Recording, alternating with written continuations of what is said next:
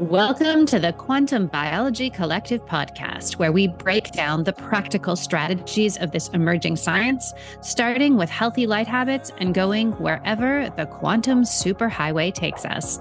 This is your host, executive and life coach Meredith Oke, with a quick announcement. If you're a practitioner, that means you work with clients or patients in any capacity in the health and wellness space.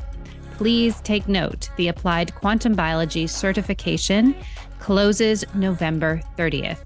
The doors are closing and they will not be open again until spring 2024 at the earliest. If you're at all drawn to this material, you do not want to miss this opportunity. We go deep into the science with clinically experienced teachers, as well as a community of people who are all doing the same thing. It is incredible. Go to appliedquantumbiology.com to register. The link is in the show notes. Don't miss it.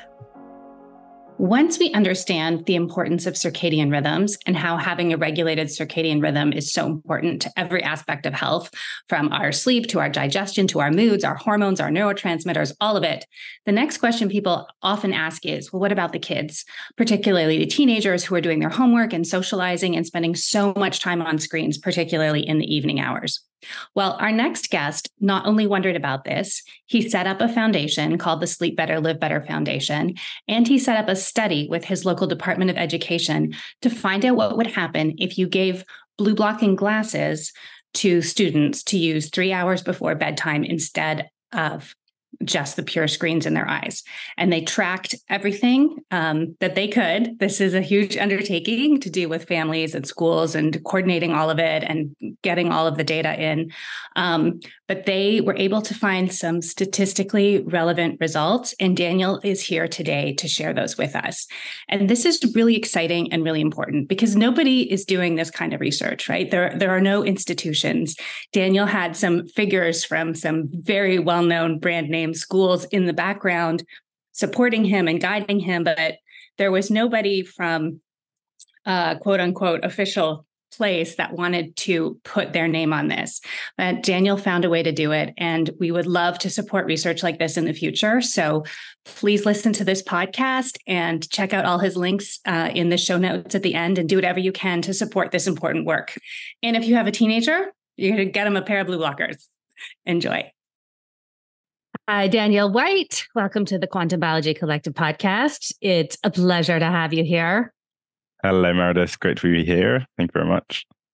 Okay, so Daniel is a health coach, quantum health coach, um, and also the founder of the Sleep Better, Live Better Foundation, um, which he set up to help school age children get better sleep. Because if you listen to this podcast, you know how important that is. So, Daniel, that I understand that you weren't always, you didn't sort of come, you came to the health coaching field a little bit later. How did you get here? And how did you get to this quantum biology blue light blocking world as well? Because it's, we're, it's a small little uh, section of the world. It is a small little section, and let me try and make this story as concise as possible. I think I get better at telling it every time. Um, so I was not the poster child for good sleep. Um, you know, I've just turned 30 years old, and from the age of about 13 to the age of about 17, um, I was the only child that I knew that was as deeply addicted to screens and video gaming um, as you know anyone else. So we're going uh, back to you know before the first iPhone. You know, I was playing my computer all night, playing my Game Boys, all of these sorts of things, watching television late into the night. And, you know, throughout my teenage years, I suffered a malady of issues um, anxiety, depression. Um, I was extremely overweight. I slept terribly.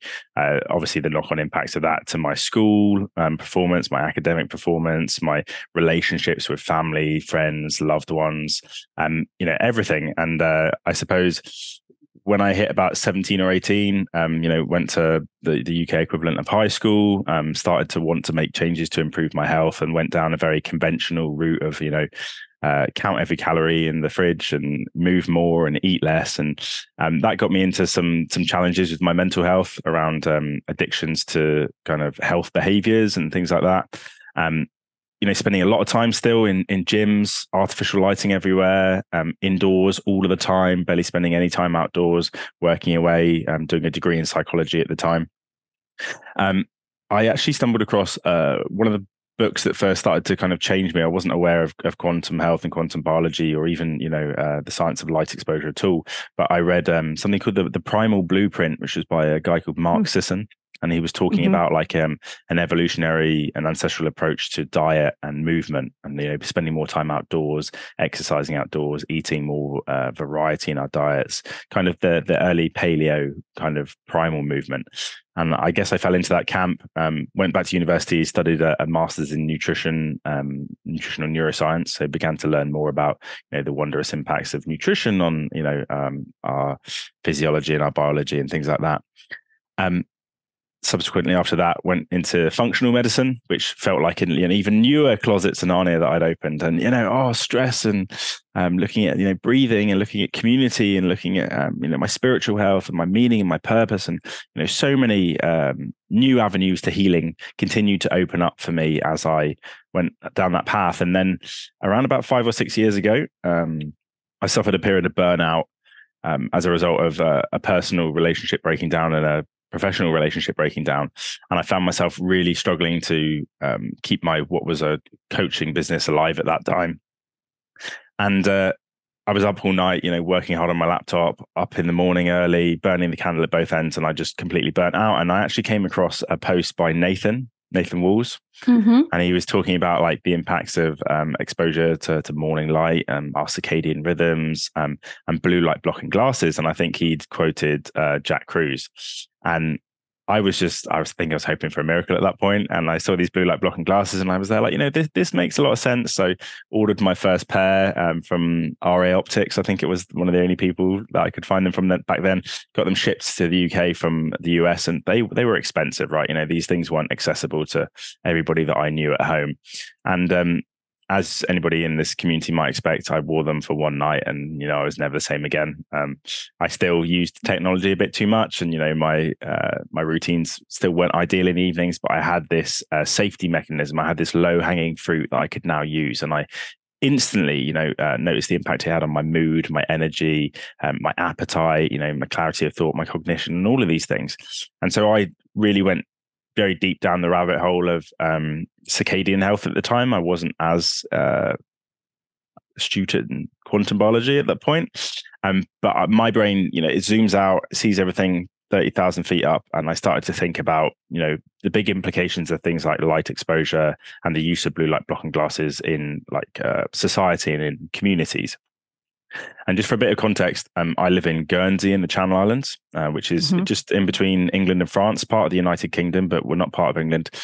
And, um, you know, we have a very small, tight knit community here, maybe 50, 60,000 people. Um, and I started to ask questions about, you know, well, what if I could get these tools, blue light blocking glasses, or, you know, uh, the light filtering software, Iris, and all these different things that we use as quantum clinicians? What if I could get these into the hands of everyday people? And so time went by for a couple of years. I started delivering a lot of like sleep training through Sleep Better, Live Better in, in the community and with organizations online all over the globe. And um, then one day I was going through a coaching program and the certification I was doing, they said to me, you know, you really need to understand like your origin story because to attract you know clients and to resonate with people you need to be able to speak to the reasons that you know you've been on this journey yourself and many times um, you know, a coach or anybody working in the, the field of health will tend to find that they end up trying to quote unquote save the person that they once were. And so I stepped back thinking that I was, you know, this coach who was working with adults, trying to help them sleep better and stuff like that. And and I didn't get the memo at that point. And it wasn't until I had like this crazy dream, quite literally a dream that I was stood up on a television program. Uh, I know it was a dream because the program doesn't exist anymore. In the United Kingdom, it was like a breakfast show and I was addressing like the nation, and we were talking all about how um, we provided these blue light blocking glasses and simple uh, like educational interventions to children in schools in the Channel Islands, which is not just Guernsey, it's also another island called Jersey, and that we'd seen like phenomenal uh, explosions in increases in mental health, in academic attainment, just you know across the board, everything had changed for these kids as a result of this simple stuff. And obviously, I wake up in the morning and I think, well, you know, these these glasses did this for me. These principles did that for me. Um, I'm going to have to do this thing. Um, and so that began about three years ago now, three and a half years ago, a journey which culminated in the registration of our charity, which is the Sleep Better, Live Better Foundation, so that I could fundraise to provide zero cost to consumer education and um, products and resources. And then um, also began uh, a number of trials in local schools, um, which began with a, a self funded trial where we provided uh, blue light blocking glasses to children in high school around age 15 or 16, a small sample of around 100. We got some phenomenal results. And then um, I wanted to do something bigger and more rigorous. Um, so designed um, what's called an open label wait list uh, study where we recruited um, somewhere between 300 and 500 students from the island. We split them into different groups, and in the different groups, we provided them with different um, tools or interventions. Uh, we were supported by this. I want to give a very, very big shout out to uh, Rudy and Joy over at Viva Rays, um, who your listeners may know. I think they're they're part of this community. They provided us with the um, the lens technology to conduct this study, uh, which is you know a phenomenal source of support. And we split them into four groups. The kids. The first was they would receive blue light blocking glasses, and were instructed to wear them for a few hours before bedtime.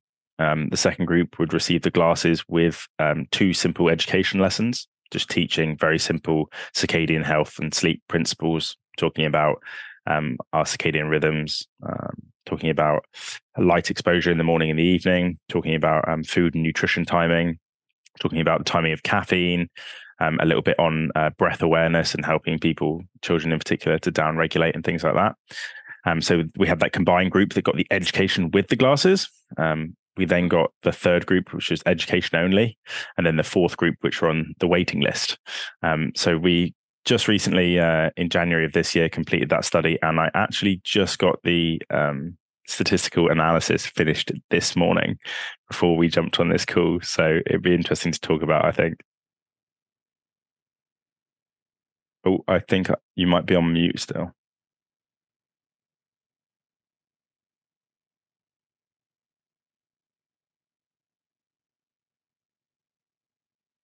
Can you hear me? Yeah.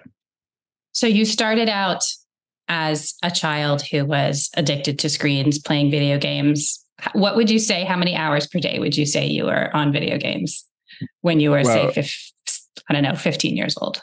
Yeah, it's interesting, isn't it? Because um, I do, I do, I credit the screens with the, the, you know, the terrible sleep issues I had because of the bright mm-hmm. LED lights and the amount of blue light that I was exposed to. But obviously, there was other elements going on, like there was an addiction, there was a need to escape from whatever I was facing as a teenager that led me into it in the in the first place.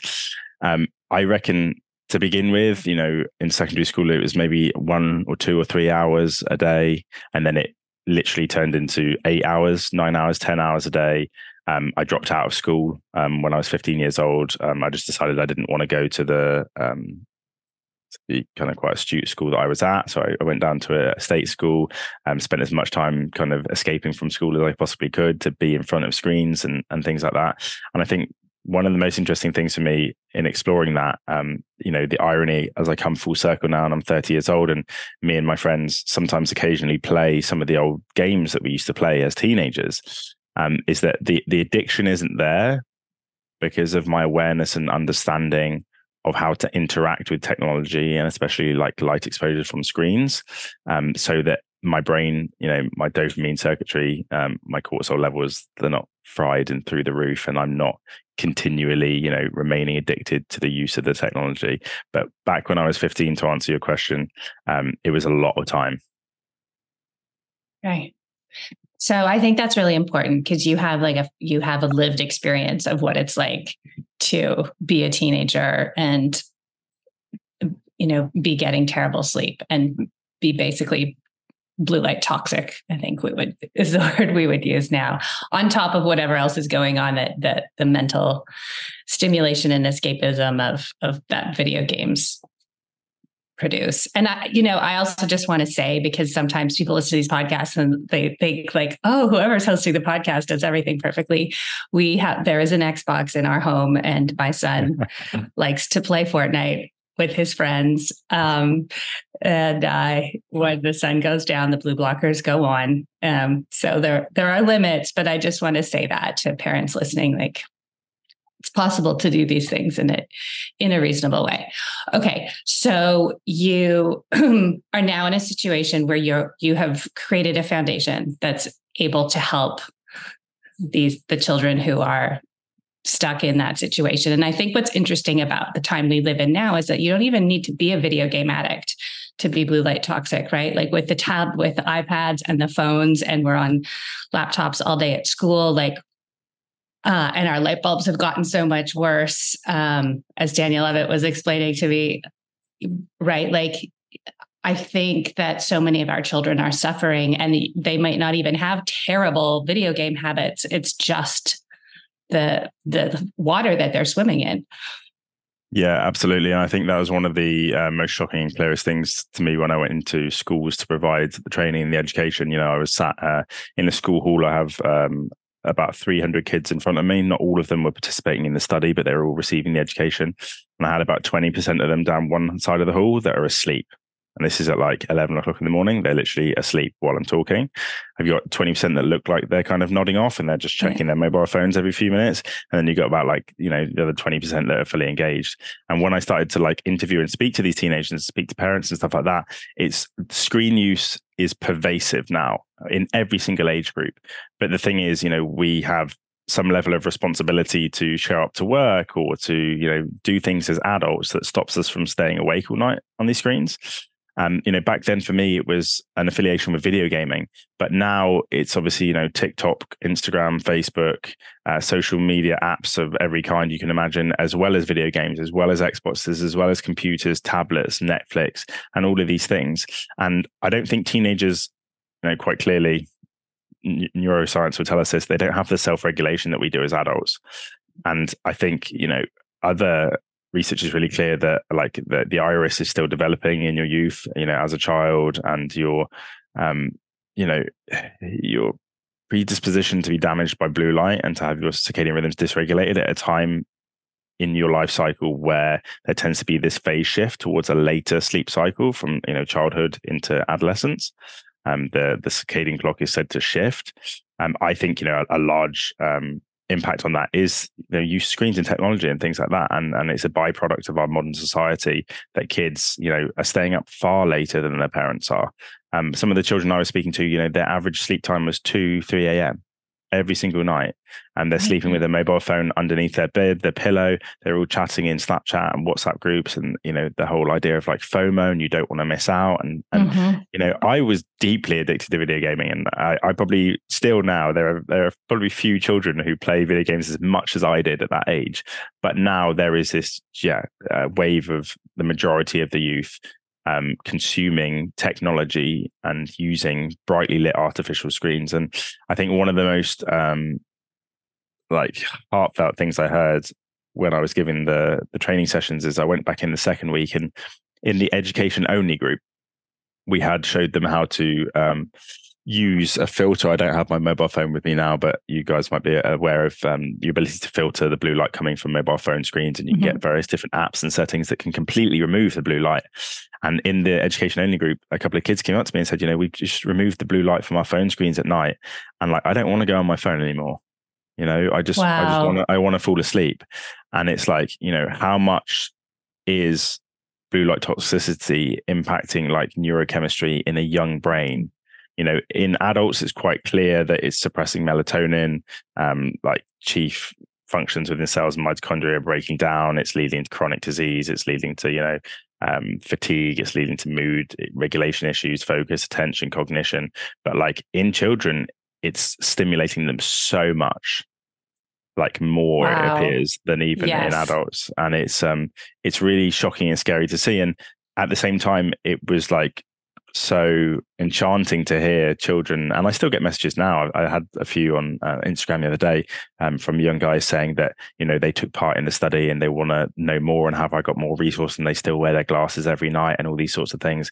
And I, and I love to hear it because unlike adults um, you know anybody here who's been an adult or been coached or is a coach will know that we become fairly entrenched in our patterns of behavior you know and a mm-hmm. lot of adults i work with in the sleep space they say you know i've always done it this way or you know this is me you can't change me i've i've always slept for 6 hours for the last decade and you know we we develop all these really strong narratives about who we are and what we're capable of um if you tell a child, you know, you wear this pair of blue light blocking glasses, you'll sleep better, you'll wake up tomorrow, you'll feel better, and they do it, they continue doing it.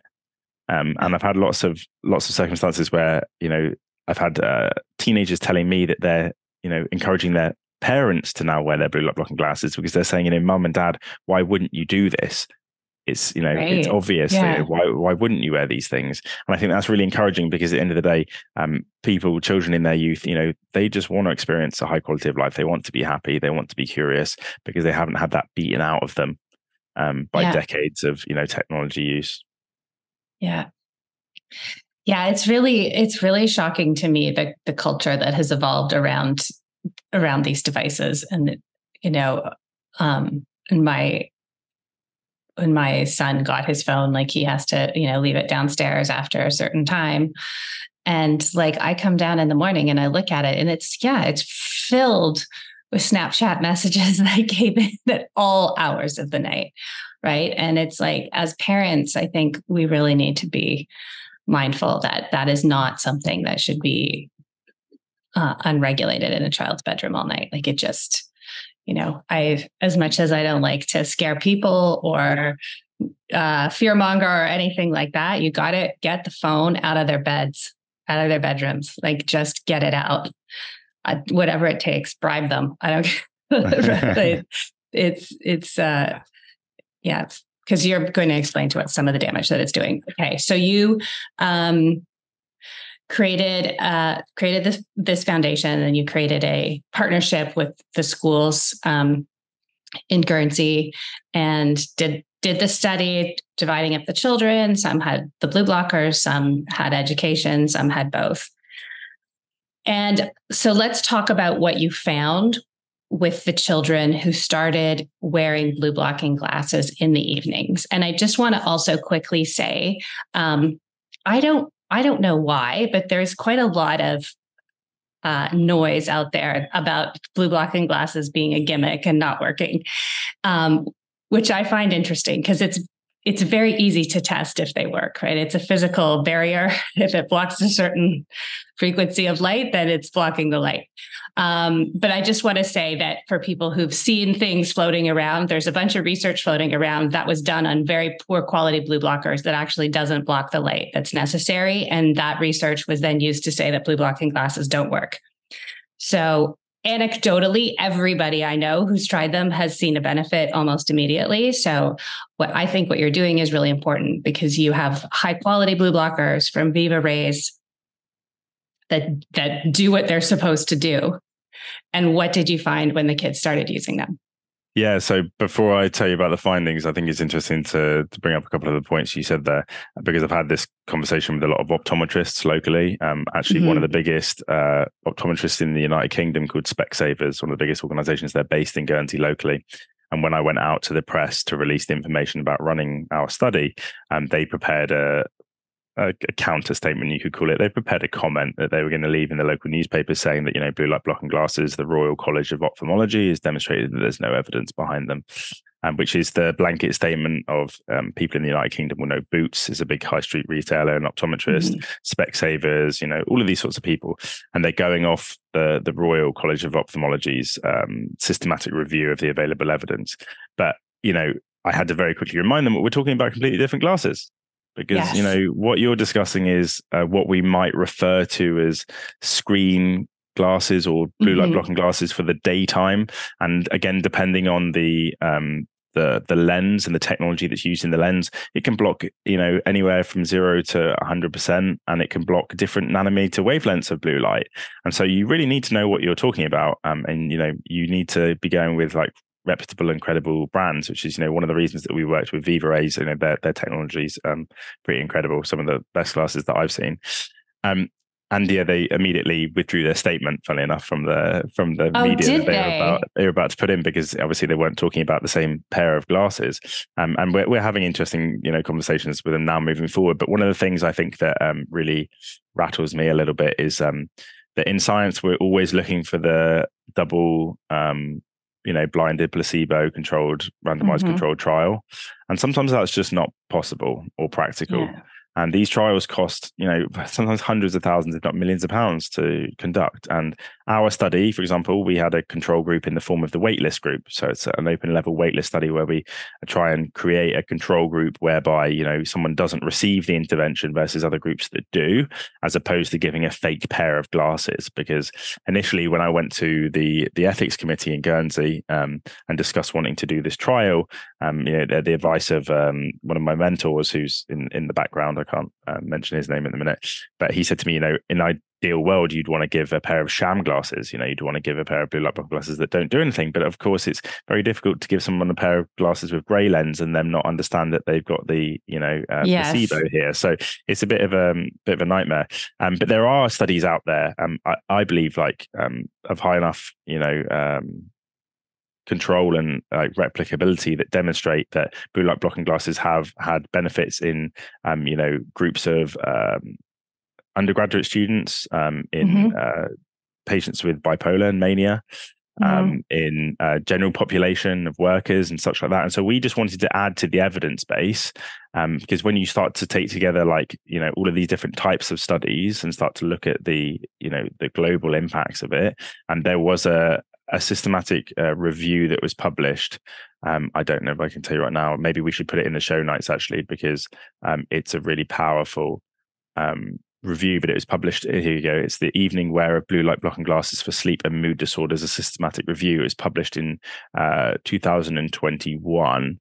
Um, and they said, you know, the summary of the abstract was given the well established biological mechanisms and clinical research showing that blue light blocking glasses are effective for inducing sleep because we know of their ability to protect the release of melatonin from the pineal gland. They are a viable intervention to recommend to patients, you know, with insomnia and other related sleep issues. So we know that there's evidence out there just because it's not the highest quality evidence. Mm-hmm. The, you know, certain bodies such as the Royal College of Ophthalmology will completely ignore it. So that right. is a, a bit of a bit of a challenge. And then to speak to like what we found so, um, number one, what do we measure? So, we we completed something called a sleep disturbance questionnaire. So, it's a very simple questionnaire. Um, again, in an ideal world, we would have loved to connect people up with actigraphy, which is like activity monitors. We'd have loved to have given them Oura rings, or you know, mm-hmm. connected them up to um, you know, electroencephalograms in, in laboratories and all these other things. But the reality of, is in field work and in field studies, you can't afford those sorts of things, especially when you're a fledgling yeah. charity. So, you know, with the support of V-Rays and some of our local uh, corporate sponsors, we've managed to get blue light blocking glasses, you know. Yeah. Um, and we went out and we said, okay, we'll do some questionnaires and we'll do them before and afterwards. So we'll do them at intervals of two weeks. So we'll do them at week zero, weeks two, and weeks four. So over a four week period, we'll have three time measurements: what happened before the intervention, what happened midway through, and what happened at the end. And inside these questionnaires, um, you know, the the subcategorization of the questions related to um, sleep quality, sleep consistency, um, levels of stress and anxiety before bedtime, and levels of alertness uh, the next day. So within each of those subcategories, there was other questions, but they all basically fed into those subcategories for us to get an understanding of those four kind of areas. Um, and what was really interesting, I think, to begin with, is the data showed that actually like sleep scores were quite low. Um, so like if uh, one was very poor, two was poor, three was fair, four was good and five was very good on the zero to five scaling for each of these questions. Mm-hmm. The averages were coming in at just under a three or just over a three. So the majority of people were saying they were, yeah. you know, sleeping fairly. Um, and I think that's really interesting because, you know, what we obviously picked up, although I can't 100% confirm this, is a subsection of people who are motivated to participate in the study. Now, yeah. that suggests that number one, it might be people who had sleep issues.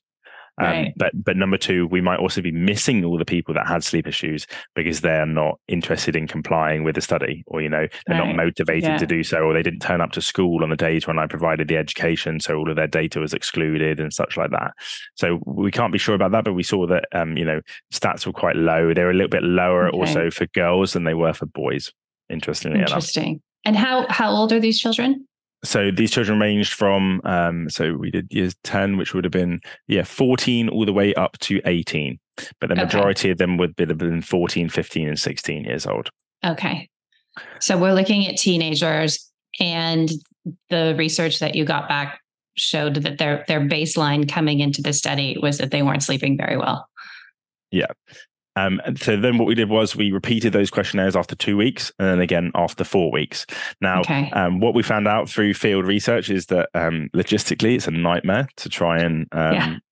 Get uh, you know five six different schools to collaborate and all send questionnaires out correctly at the right times and not forget to send certain questionnaires out. And, you know, that, oh, one school had an outbreak of COVID during the fourth questionnaire, so we didn't get any data back from them and things like that. But we, we have a really, really strong data set from um, day zero to 14. And then we have some interesting data for our second follow up. So from zero day zero to 14, this mm-hmm. is, is pretty much what we saw. We saw um, in some of the subcategories, we actually saw a decrease in sleep quality in the control group, so in the waitlist group. So everything averagely okay. stayed about the same, but some of the subcategories actually decreased for the control group. So no change to their sleep, as you you might expect from a group that didn't get any intervention, right? Right. And just okay. for for ethical reasons, I will say that the whole point of the waitlist study is that whichever intervention the group didn't get during the active period of the study, mm-hmm. they, they all received after the study was over. So the, okay. the, the children in that case did get their blue light blocking glasses at some point. Okay, good. Um, so so no change in the control group, and um, we saw a modest increase in sleep um, of about uh, 0.5, which doesn't mean a lot to you, but it was about a half a category movement um, in the sleep education only group. So we got to bear in mind that you know this was just two lessons where we explained a little bit about circadian rhythms, about going out in the morning, about limiting light exposure in the evening, about maybe eating you know a little bit earlier, about curtailing caffeine use, and we taught them like a breathing technique to help them to to regulate themselves in the evening. Um, so okay. we saw we so saw, they got the information, but not but not the glasses, not the they got the information, not okay. the glasses, um, and so their sleep improved marginally. So like, their sleep improved marginally. But it, it, went in the improvement direction. Yep. So um, okay. we, we had we've run some um, t testing. Now I'm not a statistical genius by any means, but we've had someone helping us with the data. We run some t tests, and we did see a, a statistically significant improvement in their sleep. So that just from the education. Just from the education. Just for now, them being like, oh, maybe I'll put my phone away a little earlier, or oh, maybe I won't have a 10 p.m. snack, or yeah, maybe I won't okay. drink that uh, Red Bull or Monster Energy or I don't know what it is now that all the streamers on Twitch uh, try right. and promote to kids, Prime yeah. Water or whatever it is. Yeah, you know, maybe maybe I won't have that at seven or eight p.m. at night. Um, right. so obviously these these are fundamental uh, like habits that you know children should be taught in terms of sleep anyway without yeah. you know, the use of blue light blocking glasses. So as you might expect, we saw an improvement there. Um, what I should say as well is that um, the smallest two groups, so those were the smallest two groups. The mm-hmm. control group um, was about about 20 people. Um, the the education only group was about 20 people mm-hmm. and then mm-hmm. the numbers jump up a lot for the for the other groups so we had the blue light blocking glasses only group um, we saw like uh, over double the improvement that we saw in the sleep education group alone. They jumped up wow. from about an average of say three to like almost an average of three point eight. So wow. their, their their scores improved a lot just from blue light blocking glasses alone. I mean, we didn't provide any other education whatsoever. Right, you're just we like here. And what were the instructions? The instructions were wear these glasses for three hours before bedtime. Okay you know in an ideal world i would have loved to have gone into the depths of oh you know well you should wear them approaching sunset if you're yeah, inside yeah. in front of no. technology and all this but to standardize yeah. what we delivered to so, uh, yeah you got to keep know, it simple and also these are these are teenagers I yeah. have a few of those. They don't hold a whole a lot of instructions in their head at one time. Definitely, and you know, in terms of our ability to like standardize uh, the information from the point of view of perhaps wanting to like publish this as research in the future, yeah. um, mm-hmm. you know, mm-hmm. we had to we had to do that, and and I was advised to do that. And then um, in the combined group, we provided the blue light blocking glasses with the education. So we put both of them okay. together, and we saw um, an improvement beyond what we saw with just the blue light blocking glasses alone. So um, it wasn't as much of a jump from the education to the blue light blocking glasses mm-hmm. when you mm-hmm. combined them, but it was yeah. a bit higher. So it demonstrated that actually, when you provide these interventions together, um, you know, maybe they have the the biggest impact. Um, and the the blue light blocking glasses only group, they were the biggest. And in fact, sorry if you just wait me one second, I'll tell you exactly how many people were in that group. Um, but they, there was a significant amount more than um, than in these other smaller groups. Here we go. So as you might expect, when it comes to teenagers, kids drop out for yeah. all sorts of reasons. They didn't go into school. The the the staff member was off sick that day, so didn't send the questionnaires out properly. These yeah. sorts of things. So um, I think we went from about 350 recruited, and and the waitlist group had 25. The education only group had 20. The blue light blocking glasses and education had 58 final, and the the blue light blocking glasses only had 108. So we lost. Our attrition was about a third at the mm-hmm. first questionnaire, which is what you expect in, in field yeah. research. Um, and then what happened um, when we took the third data point is um, unfortunately the schools that had the education and the blue light blocking glasses they um, didn't collect the data correctly, so we weren't able to use any of that data, sadly. Mm. But in the third follow up, um, we saw um, a sustained, if not continued, improvement in the blue light blocking glasses group. So, in fact, yeah, just looking at the data here, yeah, so the the can the, the improvements were not only maintained, but they actually, yeah, they, they were made better over the, the second to fourth week period. And that was 85, 85 um, people in the, the blue light blocking glasses only group. So we went from 108 at the second question, at the first questionnaire after 14 days, completed the follow up. And then the second uh, one after that, 80, 85 completed it. So we lost only another 20 or so participants, but the scores actually um, continued to increase. And the education group um, at the third questionnaire, they sustained their improvements, um, if not actually um, improved a little bit across some of the, the subcategories. Um, and as you might expect, the the control group again kind of stayed the same. So okay. what we have is like not the most robust, but interesting data to demonstrate that you know the um, the improvements were sustained over a period of time because that's right. one of the challenges you know is people say well it's only a two week period. Did the kids carry on wearing the glasses? Where you know was it a placebo effect of you know taking part in the study in those two weeks? What happens later down the line? Are these effects sustained over you know two weeks four weeks a month six weeks? And you have to be practical when you're doing research. Oh. Oh Oh, hi. Sorry, you froze. um, where okay. did I get to? So, placebo. Was it a placebo? Yeah, so like quite often you'll be asked, you know, was it a placebo effect? And so the the more data you can gather at follow up, and the better because the more of a sustained effect that it showed. So our goal was to you know collect as much data as we could at all three questionnaires. Due to some logistical reasons, we we lost quite a bit of data moving into mm-hmm. the third questionnaire. But really interestingly, we didn't lose that much of the blue light blocking glasses group. So what that really mm. shows us is that like not only was the improvement um, you know significant in two weeks, but it was sustained at four weeks.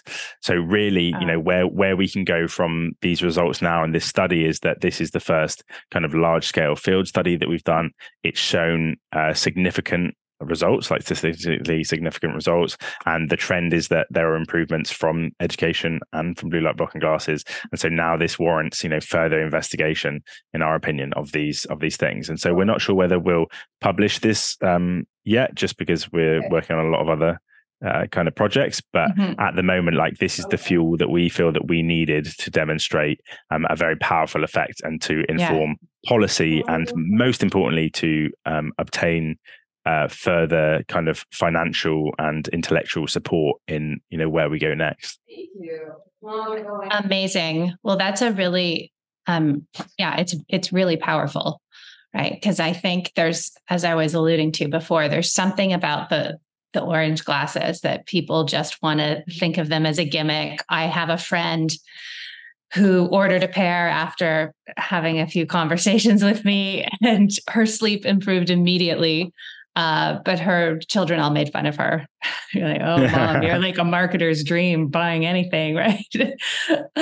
um, so, yeah, I think to have to have this kind of, you know, and I know it's not robust by certain standards, but to have that many people try it and be tracked and to see a, a significant improvement in it's really it's really incredible. I think it's really going to move the needle and that you've you've started something really important here because it's it is at the end of the day a fairly simple intervention right? Like it's a much simpler intervention than trying to get people to stop using technology at night. Like that's a that is a, a losing battle and in many way, ways impossible.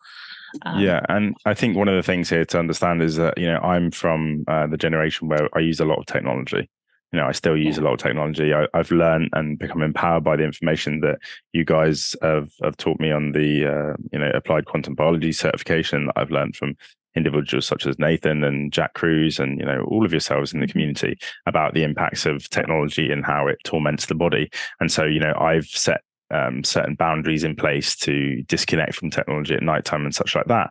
But like most uh, fundamentally, we've got to understand the genie is out of the bottle.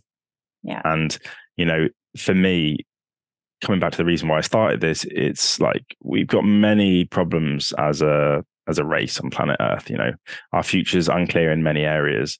Um, and as you and I were talking about before this podcast, um, in 100 years, everybody listening to this podcast will probably be dead. Yeah. Um, but the planet will still be here and the human race will still, you know, push forward and we'll have different problems and challenges to solve. And who's going to solve those challenges and who's going to solve those problems? And it's going to be the youth of today, right? So if we're not equipping the children of today with the best possible opportunities educationally and in terms of their health, you know, what do we expect the future of the planet to look like? Um, you know, my daughter's three years old. Um, she doesn't have a choice that her iPad screen, if she looks at it in the evening, is you know uh, red with no blue light blocking coming out of it. Um, but the thing to understand is that like I can protect her health because I can make those choices for her, but I couldn't make those choices before I was uninformed. Um, and the same with teenagers. What we've seen from these um, studies and these trials is that teenagers want to make informed choices. Yes, of course, some of them won't adopt the measures that you put in place. That's going to be the, the case for anybody, right? But you tend to have the early adopters, and then you tend to have those people that catch on, the people who are, the, in this case, for the blue light blocking glasses, the marketer's dream. You know, they're the mm-hmm. people who are like, um, you know, the flag bearers who are yes. you know conquering new lands who are exploring new ways to live and i personally you know believe from all my research and evidence and experience not just in clinic but also in my own personal life that um, a good night's sleep is the best medicine you know yeah. um, being um, in sync with nature you know having cells that function properly that produce energy that repair that uh, restore that you know carry out all of these important biological and physiological functions that ensure that we can grow and develop to the fullest of our potential um, that's what we're trying to do here we're trying to you know intervene with some of the simplest technology you can find. You know, blue light blocking mm-hmm. glasses. I mean, inexpensive, um, very easy to wear, easy to get out to people. Um, I would love to see in five years' time every single school in the United Kingdom and the US and everywhere else know about these and have stores of them. You know, you have kids that aren't sleeping well or kids that want to learn about them. They go up to the receptionist or, you know, I don't know what you call yeah. it, the, the, clerk in the school and say, you know, oh, can I have a pair of those glasses? And they're just there as a safety yeah. precaution to deal with the contraindications of the, um, you know, maladaptive lighting that we've invented and we flooded all of our schools, all of our hospitals, all of our institutions with. And I know you've been chatting to Dan Ebbett recently, and him and I have been discussing, you know, many ways in which we might use lighting um, to further, um, you know, inform trials and and such like that in the future to work with kids and families and, and schools. Because ultimately, you know, we wouldn't need blue light blocking glasses if we hadn't engineered an environment that was so blue light toxic and that was so detrimental yeah. to our health. But we've got a long, a long way to go from, you know, where we are now to having human centric lighting in every school and in every institution. So in the mid you know section of that needs to come some form of protection and some intervention that can support people and i think blue light blocking glasses um, fundamentally is one of the low hanging fruit and the cheapest and most effective interventions that we can use um, i always say to people you know in an ideal world i don't wear my blue light blocking glasses when i go camping out in nature at our family's yeah. you know campsite i don't need them um, you know, if I don't uh, work on the computer in the evening, I don't I don't need them. I have you know red lighting candles around the house and such like that. But the fact is, you know, we're not in Kansas anymore, Dorothy. Um, mm-hmm. We're in the modern world, and the modern world is full of um, harmful lighting, and we need to protect ourselves from it. Yes. Yes. And yeah, if we just, you know, switch to candles after sunset, then yeah, there'd be no need for these things. But that's not happening. And it's definitely not happening with with our children. Um, Okay, so just a, just a few logistical things, and then I have one last wrap up question. So sure. uh, we'll put some links to to blue blockers at various price points in the show notes. Um, you mentioned uh, apps that will pull the light out of uh, the iPhones and the iPads. Do you want to just tell the audience which ones you think are good? Yeah, so um, I have a, a, document that I created recently, actually, that might be interesting to put in the show notes. Um, I called it "How to Hack Your Your PC, Your Laptop, and Your Smartphone for Better Sleep," and it details the different um, programs and apps that are available to filter blue light from screens. So um, for Android, I'm a big fan of one called Twilight, mm-hmm. and there's another one called Blue Light Filter. Um, okay. I, now I don't have an Android device, but um, my friends who do and clients who do have told me that they're the best and most user friendly apps that are available. Um, for iPhones and iPads, um, there is a manual process through which you can go in um, and activate a shortcut um, by triple clicking the home button that completely eliminates all of the blue um, and the green light from the screen. Um, but again, there's a couple of steps to, to how to do that. And just to make it clear, it's a lot more effective to do this than to use the inbuilt um, what we would call night shift mode in the mm-hmm. Microsoft and Apple devices. I always say to people, "Oh well, you know, in in truth and in essence, Apple and Microsoft have, have, admitted that they knew that blue light harms us now because they've kind of put these filters into the devices to reduce it a little bit. Um, but the problem is it's a little bit coercive because it's I liken it to putting a filter on a cigarette. You know, um, right. at some point in human history, doctors recommended cigarettes, said there was no problem with cigarettes. You know, there's periods where we said there's no problem with blue light, there's no problem with blue light, and then we say okay, there is. So here's a filter on that blue light, you know, built into the phone. Um, but it's the same as putting the filter on the cigarette, right? It doesn't take away all of the the chemicals or all of the harm. It just filters some of them. So I often say to people when you download the apps or um, you know, you change the the settings on the iPhone, download the apps on the Android, or use um, Iris is my favorite uh, program for the computer. That's the equivalent of stopping smoking. You know, that's completely okay. removing the blue light sources. Um, so that's what I I recommend So you have to hack around the factory settings to really get all the. If it's something that the phone is doing automatically, it's not it's not taking all the blue light out. Yeah, it's not taking. You got to get in there and download something or change the settings. Okay. Yeah. Um, and then just to wrap up, so you went you you shared all of the research um, showing the effects, you know, across the population that participated in the study. Uh, anecdotally, what did you notice with the children, or what did they what did they say to you, um, or were there any sort of particular story stories that stood out?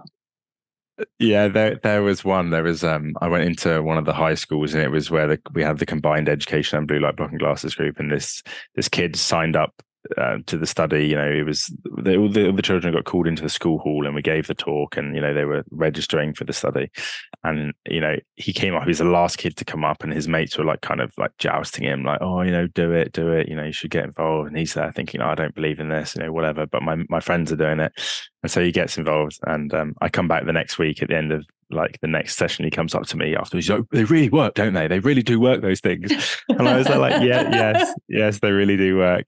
And and it's funny because um he works in like uh one of the the supermarkets here um and i see him mm. quite regularly and every time i see him he's there like yeah mate i still wear the glasses i still wear the glasses oh fantastic and um, it, it's lovely because in, in a small community like this you can see the impact you know and you yeah. hear regularly about the impact that it's had. And, and just having lots of parents reach out to me um you know obviously kids broke glasses, kids lost glasses, and you yes. know they would get back in touch with me like, please, I, where can I get another pair of these? I need them in my life now. You know, I've I've wow. never slept this well, or you know, um, that sort of thing. And it, yeah, it's really interesting. And I think uh, just anecdotally, like by the the third education, sorry, the second education session, um, like I could see a change in the kids. You know, wow. the first time they came in, they're asleep at their desk. They're looking at me like this is some kooky, crazy guy who's trying to tell me about like my body clock and like light exposure and sorts of things. And, and you, have really you've got to have thick skin when you work with teenagers, right? Because yeah. you walk in and like yeah. you can be. I remember one time I was trying to give um like a tutorial of a breathing technique um, during one of the the lessons, and like the kids are sniggering in the corner, and you know the kids laughing, and and you know you're just trying to stay straight face with it.